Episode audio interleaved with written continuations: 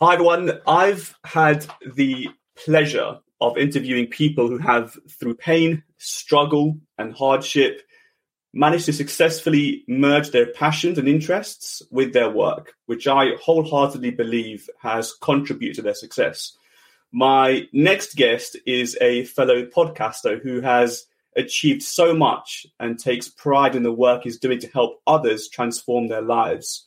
I personally have been following this guy for a while now with massive admiration and love. From Charlie Mullins to Lord Aleem to Lamorne Morris to Terry Stone to Tim Burton, the list of phenomenal guests that this guy has interviewed and managed to extract some of the most valuable practical lessons from just keeps on growing. Plus, he comes across as genuine and real and true to his brand a vehicle through which he aims to inspire people to be happy, never content. Stephen Sully is the man, the myth, the legend behind the Stephen Sully Study podcast. With tens of thousands of followers on, on his various social media platforms, that, that delivers content that always inspires me to be the best I can be. The podcast allows you to listen to the heart wrenching stories and experiences of exceptionally successful people to help and motivate you. Stephen, you interviewed Charlie Mullins, during which you both discussed the need to have someone who you look up to and inspire and, and inspires you. And I've got to say, Stephen, you are my inspiration, and I'm so lucky to have you on this podcast, man. Thank you so much for joining us this morning, man. Thank you, and um, thank you for the introduction and, and uh, inviting me on. It's my pleasure. Uh, first thing is first, man. I ask all my guests this, man. Um, what does your dream five car garage look like, man?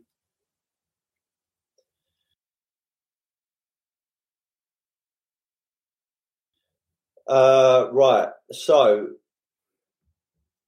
an Aventador SVJ. Yeah. Um,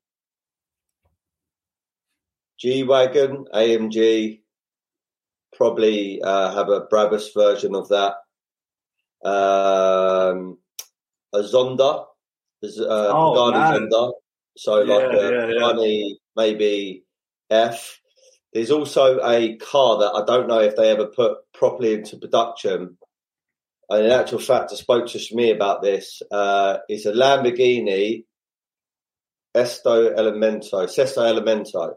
Um, okay. It's basically got the chassis of a Gallardo, but it's very, very lightweight. I mean, even the seats are sort of welded into the uh, uh, the chassis. I think it had the top uh, performance around Top Gear at one stage. Anyway, incredible car.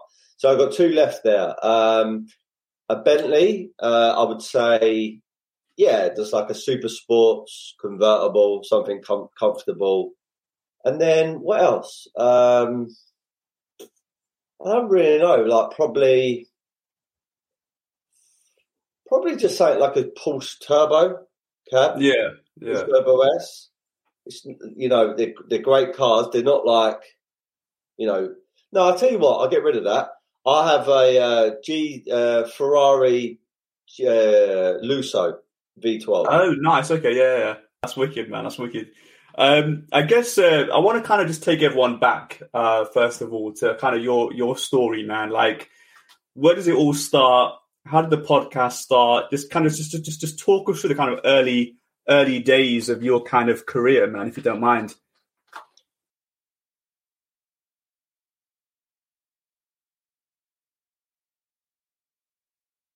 Well, I, will give you um, a bit of a uh, try and condense his story as, as, quickly as I can down. So there's there's two elements. My main bread bread and butter, what I do day to day, is I, am a founder of a brand called Woodbury House, which we'll probably get onto this conversation. Yeah.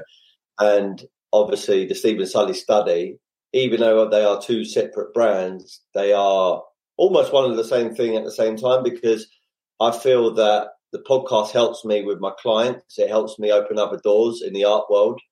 And yeah, like I always say the same thing to people. If someone comes to our, our organization um, as a uh, potential employee, I don't really give a shit about your CV. Like, I don't. I think they're. I think a lot of the time as well, probably a lot of it is made up, uh, or it's certainly exaggerated. You know, um, and me being dyslexic anyway, I'm just. I just can't be bothered to read through someone's CV. Yeah, it just yeah. it bores the hell out of me. But what you can do, what a lot of people do today, is just jump online see you, you know, see your your social media platform, seeing see, seeing what you've contributed, what you've done, and I think that's the modern day CV. So I've got over 200 videos out there. People get to know me without meeting me, and so therefore that they build up a trust, they build up some kind of rapport. They get to have a view on me, whether they like me or not, uh, before they actually meet me, which I think is actually quite good. So anyway, uh, long story short, um, when I was coming out of school, I was terrible at school. I was complete flop. I'm 36 years of age, and back then there was no such thing as podcasts. Uh, I always knew I wanted to be a success, and my dad, you know, used to uh, drill into me that making money was an important thing. And I remember like looking at Ferraris and stuff in garages and going over to the Ferraris and stuff with my dad. And I always wanted to have a Ferrari. And but I was terrible at school and I was getting this misinformation from teachers that if you don't get good grades, if you don't excel at school, you're going to amount to nothing. And I literally yeah. had that a few times. Um, and I didn't necessarily believe that. I, I, felt there was something else I could do, but you know, um, it was quite hard to see how how life was going to unfold because I knew I wasn't going to go sixth form. I knew I wasn't going to go to university. But I also didn't know that if I didn't get these conventional jobs as doctors, pilots, that kind of stuff, I was thinking, how how can you make the money? So anyway, um, I believe in life. If you don't have your own plan, you fall by default into somebody else's plan, and I fell by default into somebody else's plan. That plan was my mum and dad's. So I I used to go out with a girl probably uh, probably my first serious relationship, and and I used to look at her dad like he had everything. He had quite a nice house. I mean, by today's standards, okay. Like the tax house, it was nice. Um, you know, he had two kids.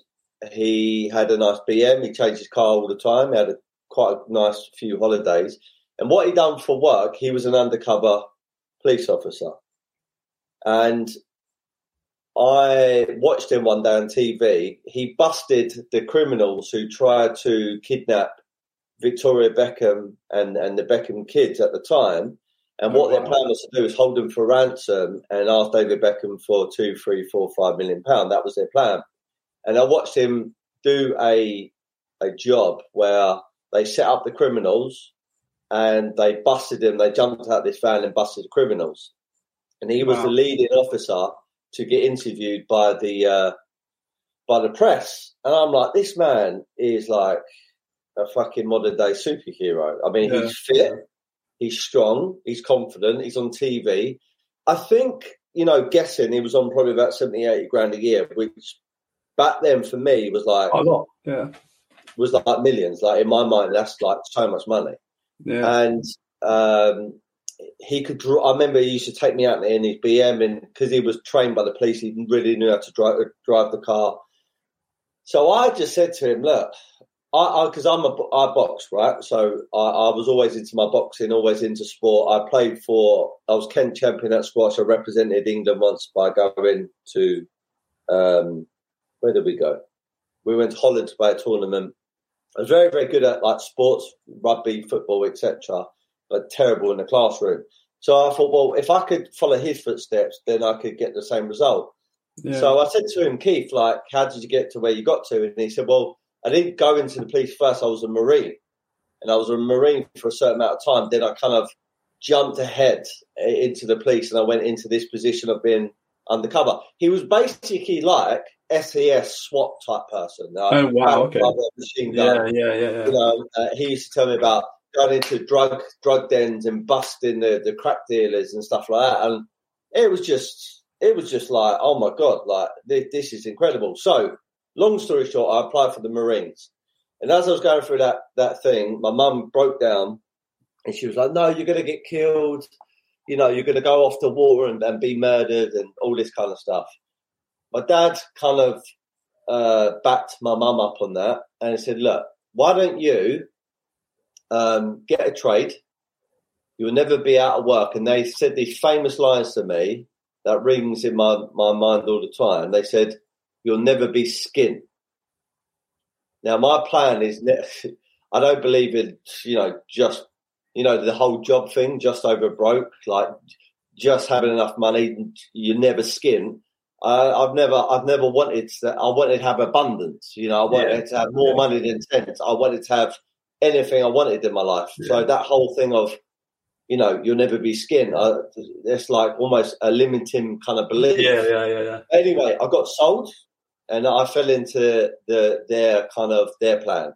So my mum used to play at a, golf course called Croham Hurst, a private golf course in um, in Purley. And there was a guy down there who owned a plumbing firm called Priory Mechanical Services, I think in Pope Road in Croydon, Purley. So she said, "Look, I'll get you a, a job interview, and if you can pass it, you'll, you'll get a job there." So anyway, I went. Didn't really want to do it. But me just being me, I passed the interview um, just by talking, and yeah. um, I got I got the job. So I become I became a um, an apprentice, and from the moment I started it, from the moment I left it, I fucking hated it. With How old were you? Uh, can I swear on this podcast as well? Yeah, yeah, yeah, yeah. You're fine. Yeah, yeah. I was uh, so 17, 16, 17, okay. 17 coming out of school. And um, a few days a week, I had to go to uh, Croydon to do like uh, the college side of being an apprentice, and then the other time I was on site. The only thing that really kept me in there, there was two things. Thankfully, Priory and Mechanical Services, they were they were a good firm, and they were getting some really really good jobs. And I was in like the former Prime Minister's house of uh, France, uh, I think it was. Yeah. I was like working in his house in like um, uh, Kensington, and then I'd done the Prince of Bahrain's house in uh, Knightsbridge. Wow. I mean, I was I was in these massive houses, and at least that I was looking at these great places and thinking, "Wow, this is incredible." And the guy I was working uh, for in that firm as, as his apprentice, a guy called Nick Lee, really nice guy. But uh, over time, uh, like that, th- those are the two things that kind of kept me slightly motivated, even though I hated it. And Anyway, one day he turned around to me, Nick, and said, I've got some news for you. I went, right. He said, I'm, I'm leaving. I said, well, what do you mean? He said, well, I'm leaving. I'm pursuing my own, I'm going to start up my own plumbing firm. So you're going to be underneath somebody else, guy called Eddie. Now I knew Eddie. Eddie was a lot older. So Nick was relatively like late 20s, early 30s. Yeah. Eddie now was like 50, 60. Like, uh, I don't want to be disrespectful, but a lot of people in that plumbing building game, like when they get a bit older, uh, if they're not working for themselves, a, a, lot of them I've, I came across on, on the building site become a bit miserable and kind of come a bit mundane. And this guy was was that he was like probably probably really nice outside of that environment. Like I don't knock him. And very good at what he did. I can't knock him for that. But fucking hell, miserable. Like yeah. And, yeah. you know, there was no banter with him. It was just like, you're there to work, work. Yeah. So, anyway, I'm getting to the really important part now. I'll give you a bit of a long winded story. But Nick took me to this building site, right, in Park Lane. Now, you probably know Park Lane very well being a petrol head because Absolutely. a lot of the nice cars drive down there. But you also got Bob Forsyth, you had the old uh, McLaren F, uh, uh, F1 garage. Um, yeah BMW down there, Porsche, etc. And I used to go up and down that road looking at the cars. Obviously, got the Dorchester. That's where all the big cars pull up, etc. And anyway, behind Bob Forsyth, Forstein, I think it's called, is a um, is a road, very fancy road. And I went into this building site to do first fix, which is laying the pipes, and then also do the second fix, which is the bathrooms, the kitchens, etc. Yeah. And when you go to do first fix, the whole building stripped out. It's fucking freezing. Yeah. And it's, it's horrible. It's dirty. And he, he said to me, he said, just think, Steve, you're going to have at least two to maybe three of your summer holidays whilst you're here, meaning that you're going to be here for at least three years. And when I heard those words, it was almost like a prison sentence. Like it was like you're you're you're going to be here for this amount of time, and it was horrible.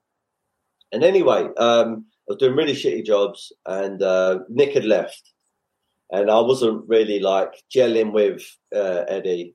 You know, I, I, wasn't falling out with him, but I just it just wasn't wasn't me. Yeah, yeah. Anyway, this this one thing happened which changed everything for me. This guy is so I'm I'm on the first floor. There's like some floorboards down, some not. And I'm I'm up there and I've looked outside. This Aston Martin DB7's pulled up.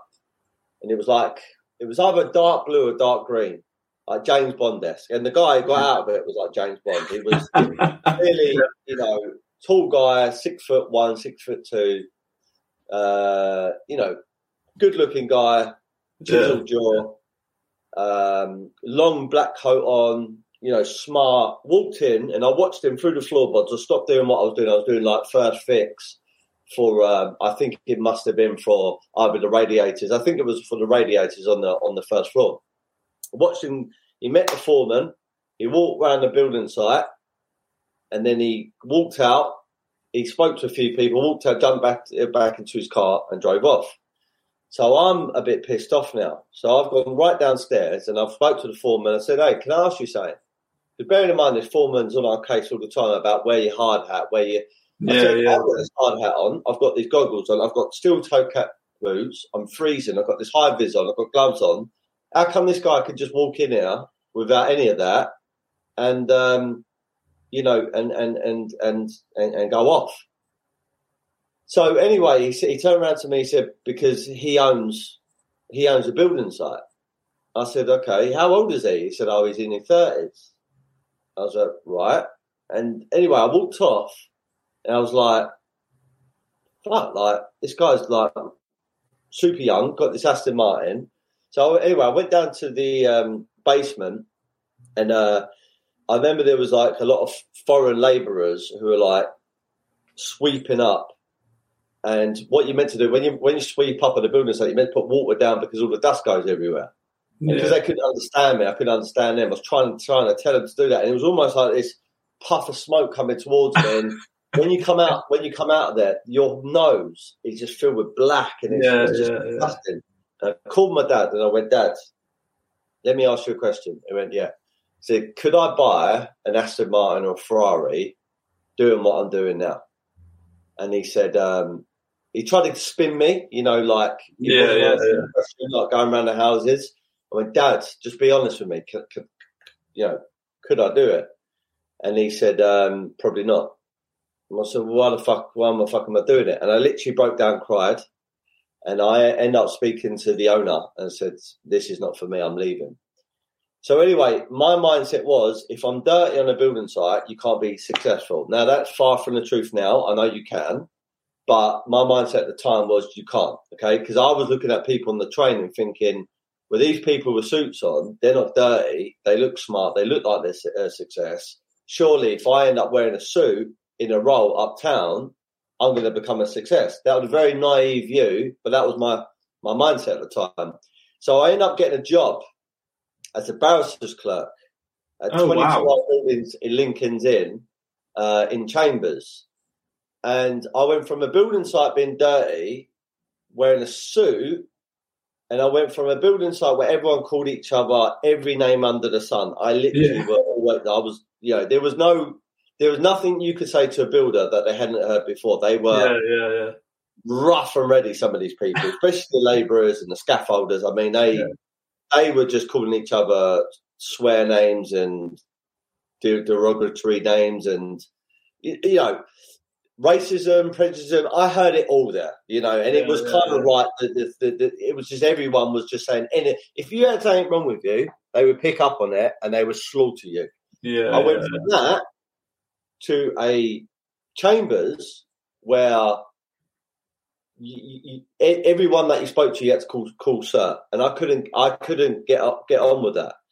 Um, so I was because I called one of the barristers by their first name, and then as they they left, they turned around to me, as in all the, the clerks, and said, "You can't call him that." I said, "Well, why?" He said, "You got to call him." I said, that's his name. And he said, no, you've got to call him sir or, or madam. So what? It's like, no, like just they, they, they didn't register for me. Like, yeah.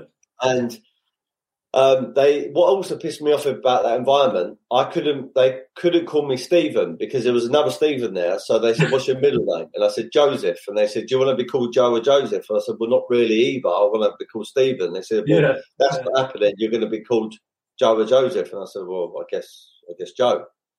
So I was in an environment where I had to call everyone sir, which that that that felt made me feel like they were above me, and I wasn't being called by my first name.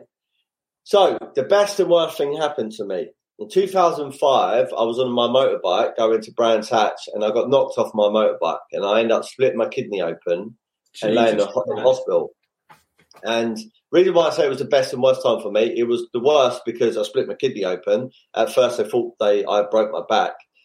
Um, the best thing about it was I had no choice but to lay there and think about what I wanted to do. Now, bearing in mind, I'm 19 years of age, okay, so I'm not old, but I'm, I'm I've already realised at this point, if I don't change and pivot now, I'm going to be stuck in this this career. And one thing I learned about a lot of the builders, even this guy called John, who was very very funny. One of my first ever days starting there, he said to me, "Why the hell do you want to do this? Get out while you still can." And I had that a lot with a lot of the builders. And he was a, I would, I would say he was a success. He was probably earning about 40, 50 grand a year. And he was a sparky, but he was working for this plumbing firm. He was doing all the electrical work. And also, when I was in the barrister's clerk, even speaking to some of the clerks there, they weren't happy. They were saying stuff like, yeah, I don't really like doing this, but you know, I've got a mortgage to pay. Eh, that's that's the language that people have when they yeah. fall into the trap. I've yeah. got kids, I've got overheads, I've got mortgages, and I fully yeah. appreciate that. And I, I know it's not easy, but that's the language of someone that sounds like they're defeated. It's just a fact. True. And. And I was look, I was looking at these people thinking, "Fucking hell! If I don't pull my finger out now, whilst I haven't got misses, whilst I haven't got kids, whilst I haven't got all this stuff, I'm gonna I'm gonna be doing this for forever." So anyway, a friend of mine came and saw me, and he was a salesperson, and he was literally making ten, twenty thousand pound a month, and he went to school with me.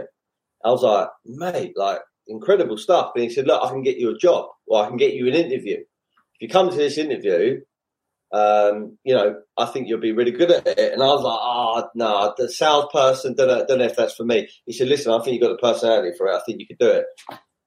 Anyway, I got better. I ended up going to a place in Croydon, and as I went into the the, the car park, I saw Porsche Turbo S, Porsche Turbo, Ferrari 360. The worst cars in there were Porsche Boxsters and Audi TTs at the time. That was the worst. Me, yeah, I could have owned any of those cars as, as a youngster. I had a Citroen Saxo VTR. Um, and uh, I was like, if I can get one of these cars, I've, I've made it. And as I walked into the sales environment, it was electric. It was like banks of people on the phone. I was like, this is absolutely incredible. So anyway, I started there. I was there for about eight months. I got sacked. I then went to another sales company. I became the very, very best in that sales company. Then I went off and tried to do my own thing. That that failed. And then anyway, in 2014, I um, founded a brand because I was approached by a very large art dealer who's representing an artist called Richard Hambleton. I founded a brand called Woodbury House. Um, we are now the uh, biggest dealers, I would say, in the world of Richard Hambleton. Uh, we've got over 500 pieces under management. We have a lot of happy collectors, investors, and fanatics.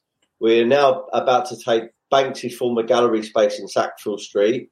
Wow. Um, which is going to become our new premises. We've got a private studio at the moment in Soho. Uh, we've done shows all around the world uh, Mexico City, Dubai. We've done a show at the world famous Saatchi Gallery. We've done more content than anybody else for Hambleton. We've done our own documentary that comes out soon. We've published our own book. And about four years ago in September, I was approached by Rob Moore, who's got the Disruptive Entrepreneur, which is now called Disruptors. Yeah. I was at one of his property seminars because I'm I've got a property company as well, And uh, he said, "Look, I think you'll be good at podcasting." And again, I was I doubted it, and he said, "Look, come on one of my courses. I think you'll be good." And um, he kind of mentored me at the at the start of it all, and he still kind of does today. I speak to him regularly. He's been on my podcast. I've been on his, and yeah, I just started doing the, the whole podcast thing, and um, it's overlapped with Woodbury House because I've interviewed a lot of people affiliated to, to, the street art community and also to Richard Hambleton. Um, and I believe it's helped with sales because when they when people meet me, I I, I regularly now get, oh, what's all your podcasts? Yeah, straight away, it's the icebreaker, you know. There's a connection. Um, I don't yeah. go through that kind of sometimes awkward, you know, getting to know the person. They they already feel like they know me, which is yeah. great. Yeah. And yeah. Um, yeah, it's been it's been a great journey. So very long explanation, but I wanted to give you kind of the background to. No, that's that's. Whilst I've had quite a few guests on the podcast, there are certain things that you can kind of pull out that are quite common across all the guests, and you might know this as well. You know, across all your podcast guests, there's always two or three things in common. And just like with you, Matt, it's a career that's just filled with massive highs, massive lows, and uh, just constantly picking yourself up from what can seem like at the time as massive amounts of failure and hardship. Um, what is quite clear though from the start, Stephen, is that desire to be successful, like that desire to want to be something, right? To have the car, to have. Where does that come from? Because it seems to have started from quite an early age. You know what? I've I have a conversation with a lot of successful people, whether they're on my podcast, whether they're business people that I know, whether it's just friends. And is it a nurture thing or is it a nature thing? I do think naturally I, have always wanted more out of life. I, have always been a person uh, that I don't like when someone says no. I'm not. I'm, I've always thought like, well, well, no, it can't. It can't be a no. There must be another way around it. That that's kind of my thing. And I've always been an optimist. I've always believed like even if everything's stacked against me, I feel like I will get through it. Like I'm I'm I'm so stupid to believe that I could jump out off off a building and somehow survive. Like I believe that. I believe I could be in a plane crash and I'll be the only person that survives. I, I, I don't know why. I still believe that today. I, I but I know that's probably probably not right it's probably delusional. But that delusional thing, it can hinder you sometimes. Don't get me wrong. Don't think you know. Sometimes when you're delusional, you can do stupid business things because you're delusional about the reality of it. But also that delusion allows you to become successful in the You've same got to be.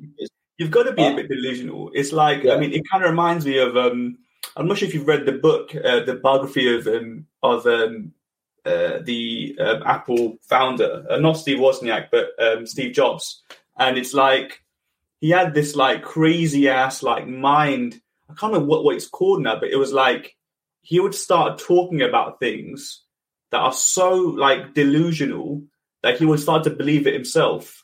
But it was it was that that then led to the massive amount of success that he then saw because it was like you kind of have to have a little bit of delusion because if you're just going through logic, right, then you're not pushing yourself. And in actuality, you kind of have to be a dreamer. Like I've, I've, I've had the awful side of just being a dreamer and not executing. And then I've also been someone who's like done the traditional kind of logical stuff. And you've got to try and find the balance between wake up in the morning and saying, I'm going to be a millionaire by this age or whatever, or achieve this much amount of success and just keep saying that. But then you just dream and you've got to actually execute, right? And and you've got to kind of be able to do that towards something which might seem quite delusional, but is actually real at some point in the future. So uh, there's, there's, there's, you can't knock it, man. You've got to be a bit a, a bit delusional, I'm sure. Yeah, def- def- definitely. Um, I think you've got to think outside the normal uh, parameters and think outside the box. That term is always used, but visualize. It's so important to visualize. Um, visualize where you want to be, what you want to do, what you want to have, the lifestyle, etc. And going back to it, thankfully, I think it was more so my dad saying to me all the time, you know, um, money's really, really important, really, really important. I've got two sons now. One of uh, the youngest is going to be one next month. So you know, I'm, you know, he's still very much a baby, and uh, he's he doesn't really understand a lot of things at the moment. But my other son, who's going to be four in November, I'm constantly saying to him, you know, uh, the belief system of you can achieve anything you want, you can be anything you want, etc. And when he goes to bed at night, um, I always say to him, dream of success. And he repeats it back to me, dream of success, dream of success. Now, again, I'm not knocking my, my, my wife's parents. Um, you know, Mel, which is the uh, father, my father-in-law, he was working for a print firm. He got laid off, uh, redundant, etc. And then he was doing bits and pieces like here and there and gardening, etc. And again, listen, if if if people are happy doing that and they're getting fulfillment and they're getting challenged and stimulated and they're making the kind of money they want to make, hats off to you, fantastic. She was working as in the mum, Carol, in in Santander. Again, if you're working for a bank like that, fantastic. If you enjoy it, that that is great. But when I say it in front of the mum, dream of success, she's like, no, no, no, like be dream of uh, dream of happiness, or you know, she then says, you know, you could be a plumber or something like that, Tim. And I was like, no, like, I, what don't you understand? Dream of success. My interpretation of success is being happy. Exactly. Like, it, it's not. It's not. You got happiness or you got success, and you got to make a choice which one you want to have. They're both. You can have them both. Like I've heard people so many times saying, "Would you prefer to be rich or happy?" I mean, what a ridiculous, what a That's ridiculous. you can have both. yeah, yeah. It's like so. So it's it's a lot of the older generation. I'm not saying all, but certainly people that I've experienced in my life, they have this limited belief that you know if you pursue being rich or wealthy, that you're going to sacrifice all the happiness and everything else in your life. Yeah, that's far from it. Um, you know, and and they they have this belief of yeah, because you're not this background or you're not this age or you're not this gender or you're not this race or whatever it may be. That is the reason why you can't do X, Y, Z, and that's why you can't become a success, which is which is bollocks, total bollocks. And it's it's even more bollocks. Like right now, like when I think about how easy it is to get your brand out there, to get your name out there, to put yourself out there, to put your expertise out there. This this world that we now live in, it's a much more democratized kind of society whereby you know um, you can actually build a business from scratch right? Online social media is basically free. Obviously for those that are starting out it's free. You can obviously put money behind your ads and whatever else. But the point is that it's a much more easier to kind of go to market with your idea or at least fulfill something or delve into your passion. If you've got a passion for knitting, right? Fantastic, man. Like you can create a YouTube channel on knitting today, right? It's yeah. so easy to do. Whereas I don't, you know, may, maybe like 20, 30 years ago, maybe even 10 years ago, it wasn't it wasn't as easy. Still easy, but it wasn't as easy. But I just feel like right now you can delve into your passion, do something you love doing every single day, and make money out of it, if not make loads of money out of it, and have the happiness and the success both together. You know, it's such a good point. Um, I want to I want to talk about schooling and education for a second because I've got a very critical view of education, um, and when I think about your story and how, to some degree, like, and, and you're absolutely right school teaches us that if you don't get A's or B's or C's in maths, English, science, then you're going to be a failure, right? It's a really horrible, frustrating message that we are giving out to kids. And I want to get your views on like on education and I suppose like you having gone through what you've gone through and your dyslexia as well. Like, what's your thoughts on the system and and and and where do you see there being a need for improvement? Uh, look, I think I think the good thing about school it does give you some foundations, not just from what you've learned in a maths classroom, science, English, etc. But I mean, like just being around people. You know, in a classroom with other people, and I think that's important. Um, it gives you a bit of routine, and it gets your brain trained to remember certain things. Um, and then you get tested and you have to pass those tests. So I think those fundament, fundamentals are great.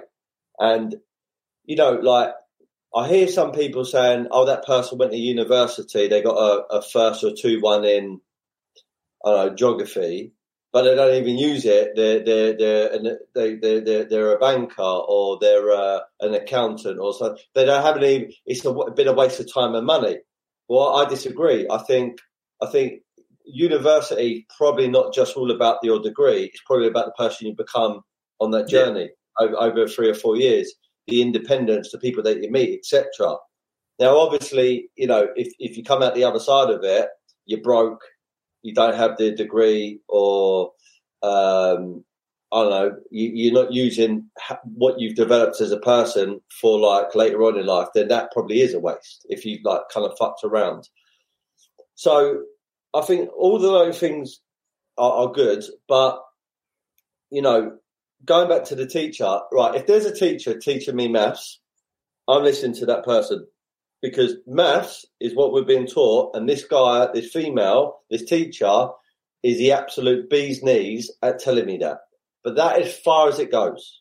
If you're then gonna that same person gonna tell me about outside of the maths classroom, outside of school, about becoming a success where no disrespect, but you know, if we're talking about financial success or assets or, you know, raising money or building companies, you're on 30, 40, 50 grand a year, but I want to make 30, 40, 50 grand a day.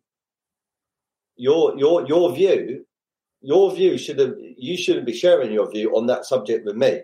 With, yeah. you know, because you're not in a position of power you're not in a position of validation or credibility in that side of stuff. So don't tell me about that.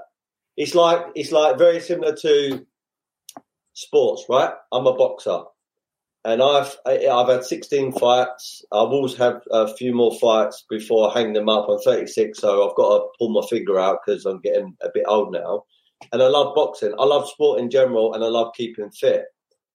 But there are I'm, I'm going. I'm going to just uh, like a stereotypical. This is a made-up person, but you might have someone fat, overweight, eat junk food, doesn't train, never put a pair of boxing gloves on in their life. They've never had a fight. They've never set through the ropes. They never even sparred. They never even hit pads.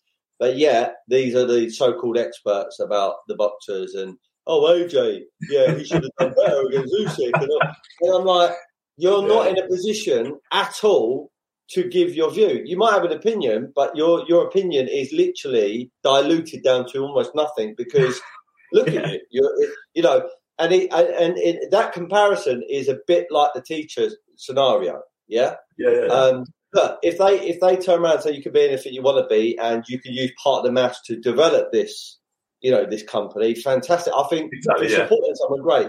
But if you're trying to limit their beliefs because you're saying if you don't do well in maths, you're never going to become a company owner, that, that's wrong. Um, oh, and the other thing is, I so I, I got one A, uh, four C's, I think it was, two D's, E, and an F. I got F for French. I got E for RE, and two D's. I think it was science and DT. I think it was. Anyway, have I ever used RE or uh, RS, religious studies or religious education, in, in my working life? Whether I was a plumber, whether I was a barrister's clerk, whether I was running a sales company, whether I, at Woodbury House, podcast, no. I don't see any value to it whatsoever. Could French be a little bit valuable to me? Probably. Like in certain, like later on in my life, like now, I would love to learn know French. But is it critical to my success as an entrepreneur or, or, or working in a company? No, it's not, unless I'm going to go work in France. Yeah, yeah. DT, some of the science, some of the geography. I'm going to be honest, fucking waste of time. Waste yeah, of time. Yeah. Why don't you tell? Why don't you teach me more about the art of communication, sales, building up your confidence, doing presentations, researching a particular subject, and doing a presentation on that? Surely that's a bit more vital. Taxes. How about pre- preparation when you li- live on your own? What about I know you know pay, paying your water bill or paying your gas bill? Tell me about that. Tell me about VAT. You know, I know that comes later on in life, but RE, I, I, I, I don't know. Maybe maybe I've got a bit of a dim view on it, and maybe I should be looking at it another way. But I can tell you right now, 36 years of age, I've I've never had to pull out something from geography or RE ever. No, you're right. I, am in the same same view as you, man. I just feel like I think the thing that that's that's that's massively missing in my view from schooling is um something about mindset, man. Like what it takes to become tough and hmm. strong mm. and mentally resilient, right? I feel like you know, um, like there's. I mean, you you probably come across this, right? Parents who like you know, like if you've got kids who've gone for who've gone for like a swimming competition, right? And your kid comes fourth, right? And you got the dad saying, "Ah, look, don't worry, man. Like those three kids who came ahead of you, they were just like, you know, they were just like maybe like having a good day, and they were just like, you know, having a having a having they, they were just lucky, right? But you are you're doing amazing. Like I feel like that just makes this the situation worse because then you're brought to believe that actually, you know what? It isn't my fault. But sometimes, and it, it, it sounds tough. And I've, I mean, I, I had my daughter, what, like six months ago, right? And I've come to a place in my life where I'm like, I'm not going to be like a mean dad, but there is an element of like, you've got to tell them that, you know, if you don't get better, you're not to you're not to be better. like, do you know what I mean? A bit of like hard reality sometimes needs to be kind of taught. And I think sometimes we kind of like overly cushion those blows because we're too scared to tell people or tell children that maybe you're just not good enough and maybe you need to kind of like, you know, start changing the way you do things to be better. Do you see what I mean? Look, listen, definitely. Um, my my son just had his first sports day uh, a little while ago, and when I found out they were giving medals out to everybody that participated, I was like, oh, hate those. such a terrible life lesson. So you're you're going to reward people for just taking part. That doesn't make any sense. Like um, the only people that get get rewarded are people that come first. Like if you're going to try and tell everyone, oh, you're still going to get a prize for just taking part. What Look, kind of lesson are you, are you instilling in people? What, yeah, exactly. What they're exactly. doing, what they're doing, they're thinking about the here and now, and they're they're thinking about someone's emotions today. The problem is they're not taking consideration their emotions later on in life, because when that kid has just been used to getting what they want or a prize because they were just participating and they lost, and then they got a medal then they go and try and pursue something, then they lose, and they and then they they they expect subconsciously, well, I'm I'm still yeah. going to be given X, Y, Z because I've still lost, and that's what's always happened. Yeah. You're setting them up to, for failure. Hundred it, it needs to be right. Did you give it your all? Yes, you gave it your all. So congratulations, you gave it your all. You push yourself. But in this scenario, your all wasn't good enough. So how can we make you better? This is what we're going to do. So next time, you're more prepared and you're more likely to win. And if you don't, we'll keep on working it. We'll keep on working it until you do win. We're never going to give up. We're going to persevere. But today you didn't win. That's it, and that's it. And I think um, I, was, I, was, watching your podcast with um, with uh, Charlie Mullins, and um, obviously uh, he's a he's a um, he, he used to box, I believe, and uh, yeah. I remember one of the things that you said, and it really kind of hit me in the face, like bloody hell, like metaphorically, and I guess you know not not physically, but I was like thinking about it. Like it was like, yeah, I think you said that when you're knocked down, right, you can either um, if you if you just give up, right, you'll have lost, right, but if you get back up again, you might win, you might lose, right, but you've got some probability of success. Whereas if you if, if you just stay down, you're guaranteed to lose. And I think I think that really could, it, it struck me because it it just felt like quite a it just felt like that boxing analogy applies to so many things in life, right? Oh, and, I think um, I think I remember the quote. The quote goes like this: "If you fight, you're you're you're not guaranteed to win, but if you don't fight, you're guaranteed to, to lose." That's the one. That's the one. And it's true. You know, if you don't persevere something, you are guaranteed to lose. If you do persevere it, you're not guaranteed to win, but you might.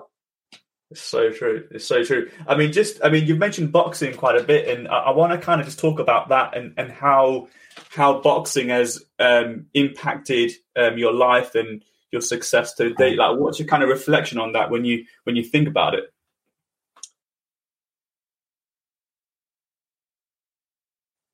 I would say boxing has really like I think without boxing, I don't think I would have pursued maybe certain things that I've pursued. What what it does, like this, like there's so many good. I mean, the, number one, the, the physical element of it, just training, becoming strong, agile, quick. Um, look, I believe in life. You need to expect the best, so expect the very very best out of your life, but you need to also prepare for the worst there are probably going to be scenarios that you, your family, your friends, like it or not, will get in a situation, whether it is your fault or not, where someone is going to try and probably antagonize you, attack you, and you might end up in a fight. Now, will boxing serve that moment? Absolutely. You know, you could you could defend yourself, and you know. So, I always wanted to learn how to fight. I also thought when I was younger the most successful people in the world, part of their profile is they were as hard as nails. Look at any look at any great superhero. Iron Man, loads of dough, can fight and intelligent. Uh, uh, Bruce Wayne, you know, Batman, loads of dough, intelligent, can fight. Look at James Bond, loads of dough, intelligent, and can fight. There's a profile, you know. So I wanted to learn to fight because I just believed that was part of becoming a success. So the fitness, having that, uh, knowing how to fight, or certainly to get out of a, a scenario, but you have to fight your way out of it, is quite important, I believe. But then also, it's like the the mentality, you know, the discipline, the hard work, um, being being hit in the face, but not losing your rag and remaining cool and still being methodical as as someone's attacking you because that that mindset transfers over into the business world. I'll give an example. Life is a bit like business, a little bit like 12 rounds, okay?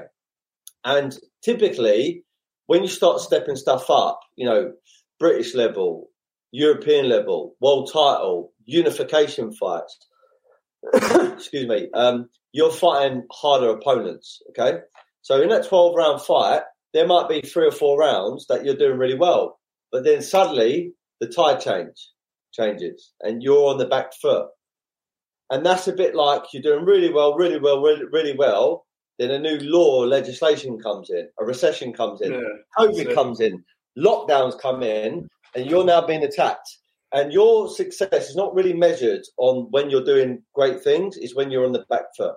How can you pivot? How can you still win the rounds whilst being attacked?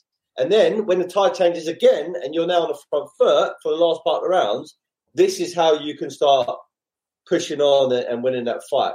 So that's how I see boxing. Boxing is learning how to, when you're up, go for your target and don't mess around. Try and knock that person out. Yeah. Because why would you want to stay in that environment where you could possibly get hurt when you get the job done? Get the job done immediately.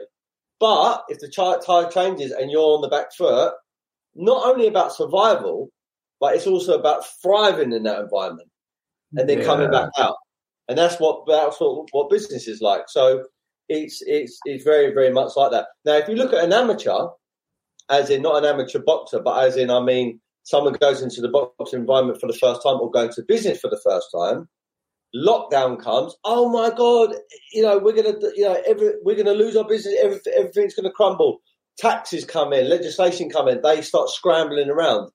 When they get into the ring for the first time, they're wingmilling. You know, they're they're panicking. They're getting angry, and this is because they they haven't learned the craft of becoming calm in this scenario yeah, and yeah, figuring, yeah. figuring it out. And boxing teaches you, you, you that very, very quickly. 14. Wow. Years man. of age. That's amazing. My God. Yeah.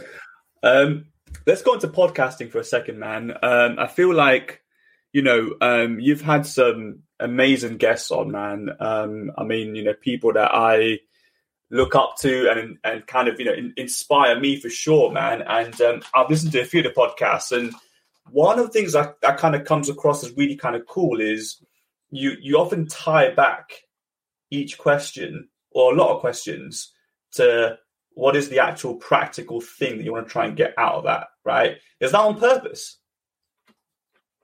Um, so I'm in sales, right?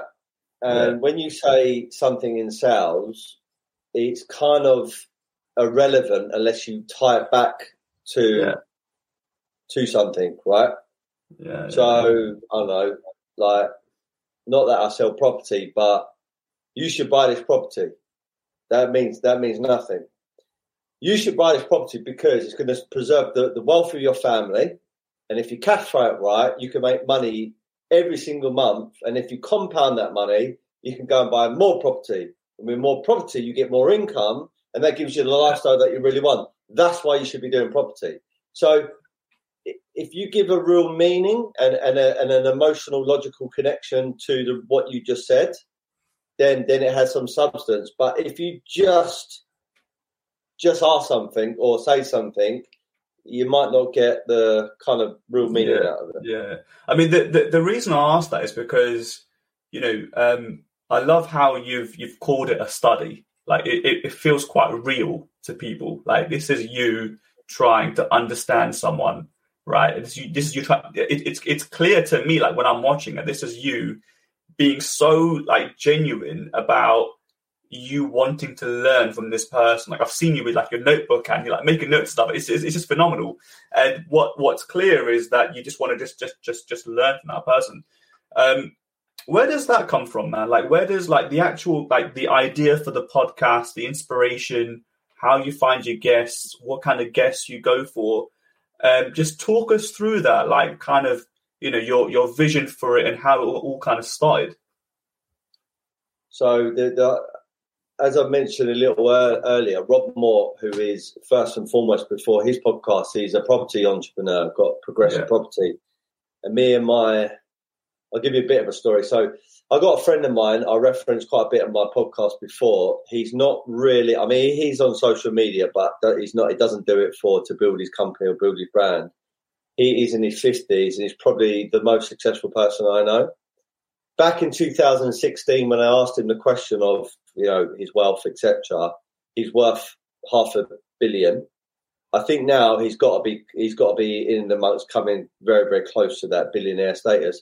He's got the largest private care homes in the country, and at the time when I was on his yacht, I was quizzing him because as a young entrepreneur, someone that was inspiring to achieve what he achieved. I mean, he was making back then two million pound disposable income. I'm not talking about turnover. I'm talking about disposable income a month.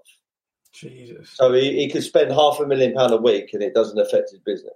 Like he yeah. he's literally lab. He's had so many Aventadors, Ferraris, Bentleys, uh, Rolls Royces. He's got an SVJ at the moment. He's got uh, Dawn. He's got Range Rovers, uh. Uh, I mean, he's got it all. He's got the largest house in Kent. Um, yeah, he's got a helicopter. Um, I think this, this, at the time it was his second yacht that uh, he was on, like a 13 million euro yacht. So anyway, I'm on this yacht in Port Banús, and it's just me and him, and I'm quizzing him. And I think out of a little bit of like not frustration, but almost inadvertently, he just kind of told me to shut the fuck up, but in a professional way. He said, "Look, rather than ask me all these questions, because I was asking him all the time, yeah. probably was annoying him after a while. He said, just do what I do. I said, what's that?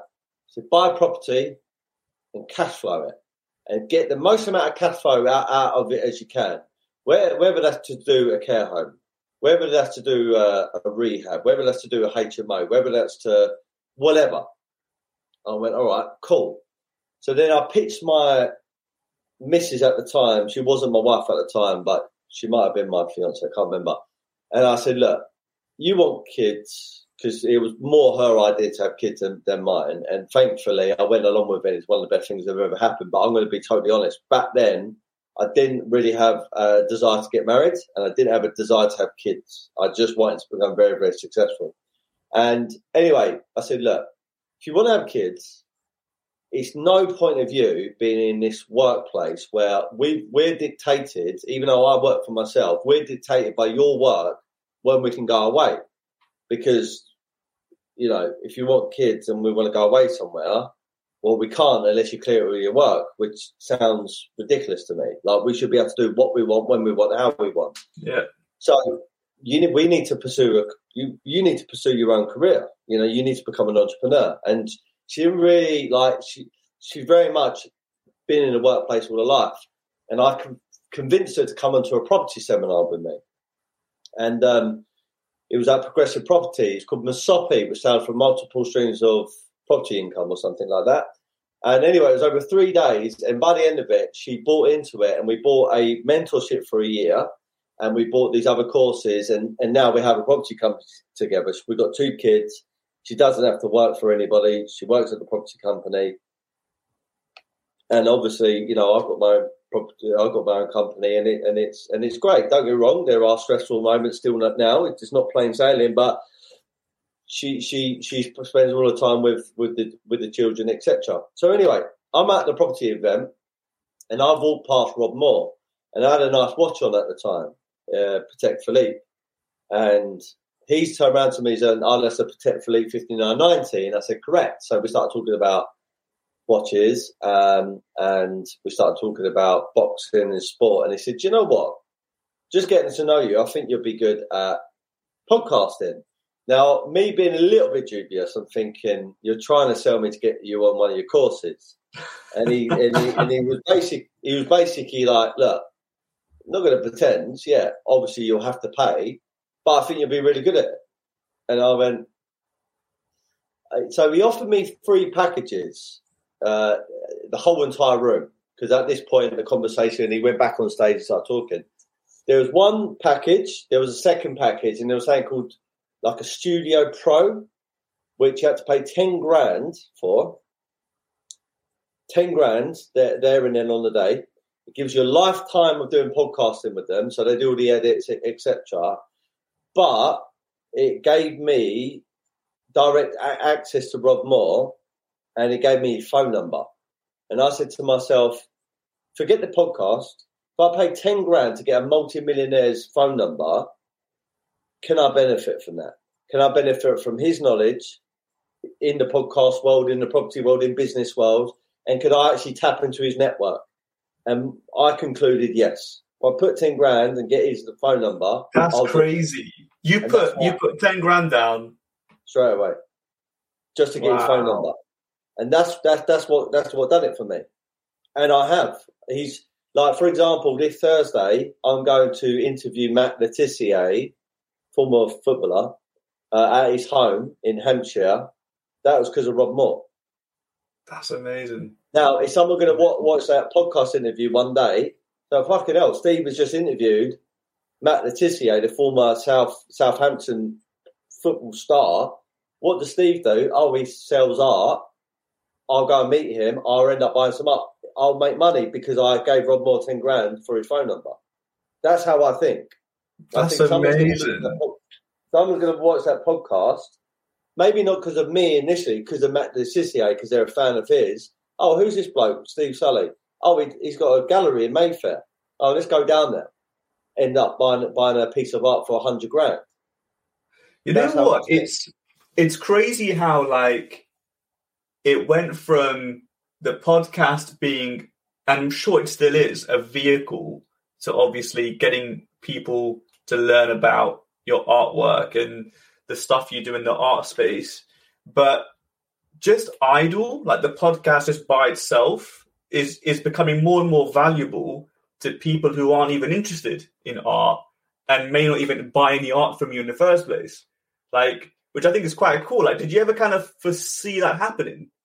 Well, like I said, it's um, the, the modern day CV, right? Um, you know, they get to meet you, they get to know you without meeting you, and they get to see what your personality is all about. Um, and I, I think people start to begin to trust you, build up, you know, some kind of rapport and, and profile of, of who, who you are.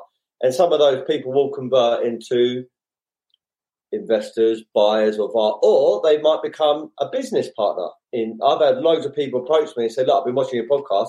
I've got uh, an opportunity to run by you." Now, most of the time, nothing comes off the back end of it, but I understand it's a numbers game. You know, if I if I get presented hundred opportunities a year, and if one of them pulls off and it becomes a su- success, it's worth doing a podcast. But also, just like you, I get inspired selfishly. Look, being real, right? If you turn around to me and said to me, "Hey, Steve, can I have a coffee with you and just pick your brain?" Look, being me, I probably would do it eventually, but I would probably also put it off for as long as I could because yeah. I'm a busy yeah. guy. Yeah. But for the simple fact that you've actually asked me the same thing, but to do it in a podcast environment, I feel more compelled to do it. And it's like me going to Charlie Mullins. Hey, Charlie Mullins, how did you sell Pimlico Plumbers and get 150 million pound out off the back end of it and build up your profile? Who is this guy asking me all these kind of intrusive questions? But if I redo it by putting my podcast hat on, and actually asking the same it's fucking so thing. True. asking the same true. fucking thing, but I'm doing it as a podcaster. It doesn't become so weird now. Yeah. So, so, so I've actually got I've met so many cool people because I was actually interested in their story and their journey and just fascinated on how they become a success. But it's a bit weird if you just do it as a fanboy. Like if I turn so around and go, you know, That's I'm so obsessed true. with your journey it's a bit weird, kind of. But if I if I turn around and say, look, I'm a, I'm a podcaster, and I know, you know, here's my mission, this is what I want to do, people resonate with that. Oh man, that is so true. Like that that was because like selfishly, again, like when I look at the podcast, I started it because I wanted to speak to people and just learn from them personally. But you're right, you know, you can't you can't just walk up to a random person and say, how did you become successful? Like they're like, who are you? like, what are you trying to do? But you yeah. you put a podcast kind of thing on, it's like, oh right, cool, yeah, of course I'll hop on and talk about my journey. But that brings me on to my next point, man, because this is what's this is what's amazing, right? And I want people to understand this. Um, it it not in a bad way, but it's amazing the depth and the breadth of people that you bring on. Like it is phenomenal, man. I mean, you've had you know, Lord Aleem, you've had Mullins, you've had, you know, Tim Burton, like all these people are just really kind of crazy, like successful. Um, how do you actually get these people on, man? And how do you get them to open up so so candidly? Because what's amazing is like they come on the podcast and they just let it all out. Like they'll talk about, you know, their divorce or they'll talk about losing everything. They'll talk about going bankrupt. They'll talk about like stuff which is really, really hard for people to kind of like just let it all out. How do you do it? And also, how do you get them to even come on the podcast in the first place, man? Well, I gave you, I gave you, um, I gave you a, a, tip or my advice getting people on. I don't using voice. Don't, yeah. Don't don't text them because I get in my DMs now quite a lot of texts and I would say a lot of the time it's um, it's robots. Yeah, it's some some something or a platform trying to sell me something. The thing I get the most is these fucking forex traders, uh, Bitcoin traders, yeah. all the time saying, "Hey, do you want to make two and a half grand extra a week or something like that?" Before I used to just respond to them because I actually wanted to see what what they would say and then I, I would always say at the end of it, like, I'm not interested. And then they start arguing with me, like, oh, what, you're not interested in making money? It's just like, shut yeah. up. It's just, it's just so rubbish and pants. Um, now, if I see them in my thing, I just, I just delete them even without even reading it. But if a voice note came to me, I'm going to listen to it. And your 60 seconds or 59 seconds on that voice note is a chance for you That's pitch. your pitch, man. Now, yeah. basically, I'll give you my pitch, right? And this is something that um, I use time and time again. Hi, mate. I've uh, been following Journey for some time. My name is Stephen. I'm 36 years of age. When I was at school, there was no such thing as podcasts or really social media. I was an absolute flop at school. I really was. I had no direction. And I think that a podcast would have given me some sort of shape and motivation. Thankfully now I've found my feet. I do pretty well for myself. I've been running my podcast for four years, and my mission is to interview go-getters, entrepreneurs, athletes, people that are moving and shakers, which you definitely tick those boxes to help inspire the younger demographic. So I would love, I would relish the opportunity for you to come on the on the podcast. Let me know if it's something you're up for, and I'll be very humbled by the fact that you said yes. God bless. Have a great week, and hope to speak to you soon. Now, when I say that, that that's my elevator pitch, right? so, so you got 60 seconds to get your point across. Bearing in mind, thankfully, if the if the voice note was longer, that would be a hindrance because what most people yeah. would do is waffle on and on and on. Waffle, and someone like for me, if I got a five minute voice note, I'd be like, "Fuck off! It's just way too long." Yeah, Thirty yeah. seconds to a minute, I'm like, okay, I can listen to that. Yeah, that person makes a lot of sense. Uh, yeah, I'm going to get back to them. And look, it, it doesn't guarantee it. Sometimes I don't get a response, or sometimes I do get a response to say thanks, but look, I'm not really doing podcasts at the moment, or sometimes I might get, look, I'll, I'll, do it, but it's going to be in six months. Or I get people say I'll do it, and then the next job I've got is pinning them down. And I, it oh, that's a nightmare. yeah. I, I, have had people a year, well over a year, but then finally I'll get, I'll get them on, and it works out. Um, or I have people, yeah, I could do it, I could do it tomorrow, and and then they just jump on. So um, I voice note everybody. I make sure I've got my elevator pitch down to a T, and you've got to say it with conviction, and you've got to use your tonality, you've got to use passion, you've got to use excitement, energy, but there's also got to be a real meaning to it. And mine, mine is genuine. Like I was it's at school. Yeah. There was no such thing as podcast back then.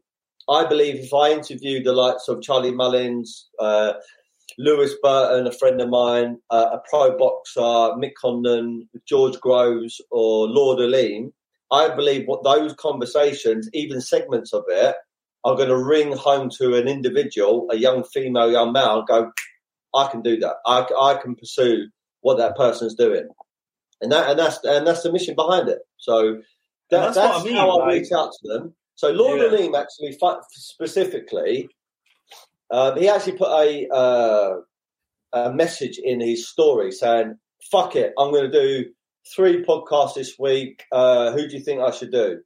And I saw it and I went bang straight in the voice note, and he immediately come back to me, sent me his number, and um, that is crazy. And because I had already interviewed a few people that he knew, like uh, Alfie Best Senior, yeah. and also Alfie Best Junior, I know very well he contacted them and say, "Oh, this guy Steve Sully's reached out to me."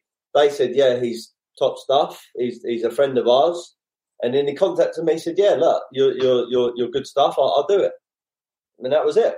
So um, when I'm in the when I first started, I never used to take notes because I, I believe that as the conversation flows, I will be able to take seg- segments and lead on from what they said. Because being a salesperson, you've got to think on your feet. So I've yeah always done that. But in more recent times, I started to take more notes uh, because um, there was one particular podcast that I I've done, I haven't released, and I had to stage the conversation because it was quite a risky podcast for me to do. Hence, why I've not released it yet, um, and I don't know if I'm going to release it anytime soon. I might wait for him.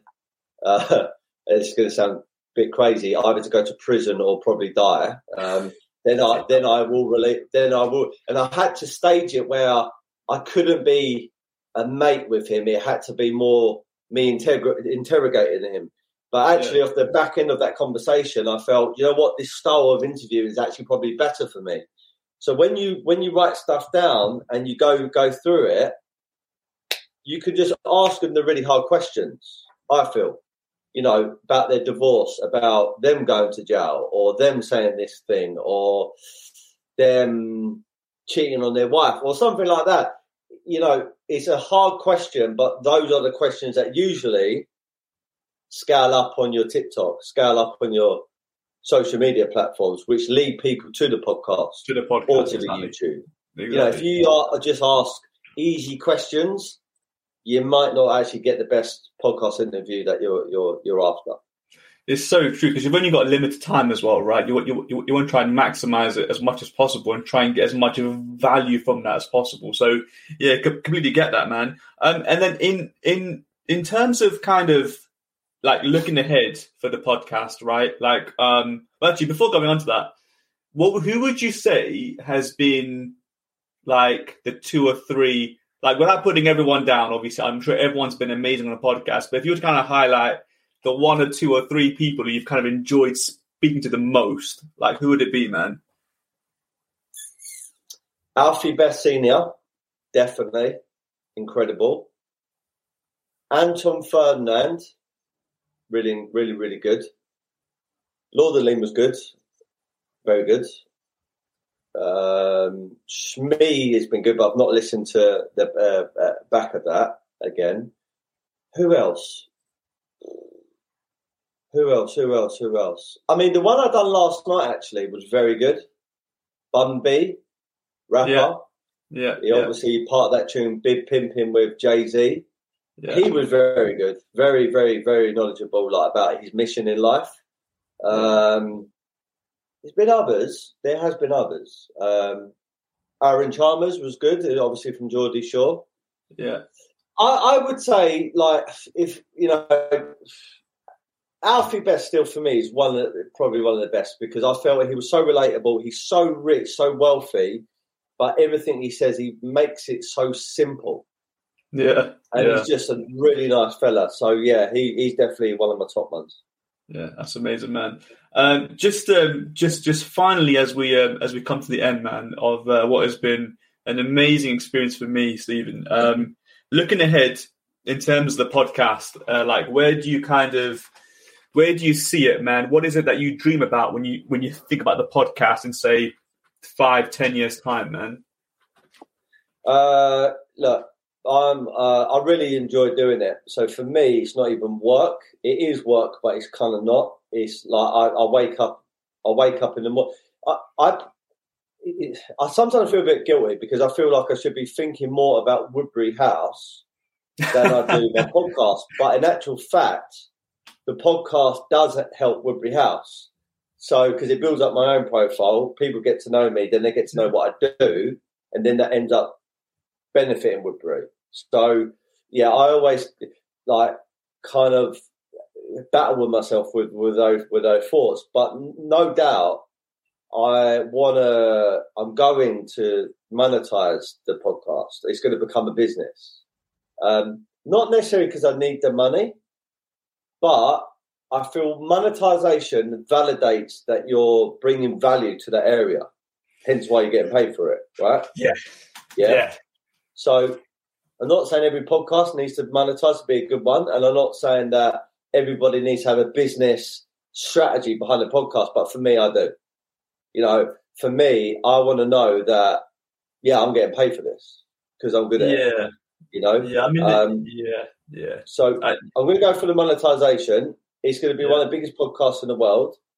And when I sell probably Woodbury House in many years' time for hundreds of millions and I've got a lot of money, I'm still going to be bringing in millions a year from my podcast. And I'm going to be able to travel the world and do my podcast for, for from whatever yacht I'm on, whatever private jet I'm on, whatever country I'm in, whatever sunny destination with my family and reaching great people, great audiences. They're getting a lot of inspiration, motivation, education from my podcast guests. And I'm going to have this very, very flexible lifestyle. That's exactly what's going to happen. You've heard it. You've heard it all. Um, for those listening, you've heard it here on the uh, Behind the Wheel podcast honestly, um, Stephen, I can't I can't explain to you how this has been a dream come true, man. Um, I honestly feel like you know you do research on the person, right? And you'll know all about this. You do research on the person. You kind of start to build an idea of what this person is like, and you know. But ultimately, they're all they're all just people, people who you can kind of relate to and have a, and have a chat with, and actually quite normal in in in many ways. And and what you've done is actually proven to me that you know what, um, behind all your success is actually just a crazy amount of hard work, a crazy amount of failure, a crazy amount of pain that you've gone through. But you know what? Uh, what you've shown is that through rising up over and over and over again and fighting through that pain, you can actually become whoever you want to be. And you are a true testament to that, man. So thank you so much for your time, valuable time, for sharing your uh, heart wrenching stories. And um, yeah, hopefully, hopefully this goes to show that young people out there, or even those those a bit older as well, you know, um, you can achieve anything you put your mind to. So thanks so much and appreciate it, man. No, no problem. Thanks for inviting me on. Um, best of luck with your podcast journey. Um, anything I can do to help, let me know. And um, I really hope people got a lot of uh, value from this. And um, remember to be happy, never content. Cheers, man.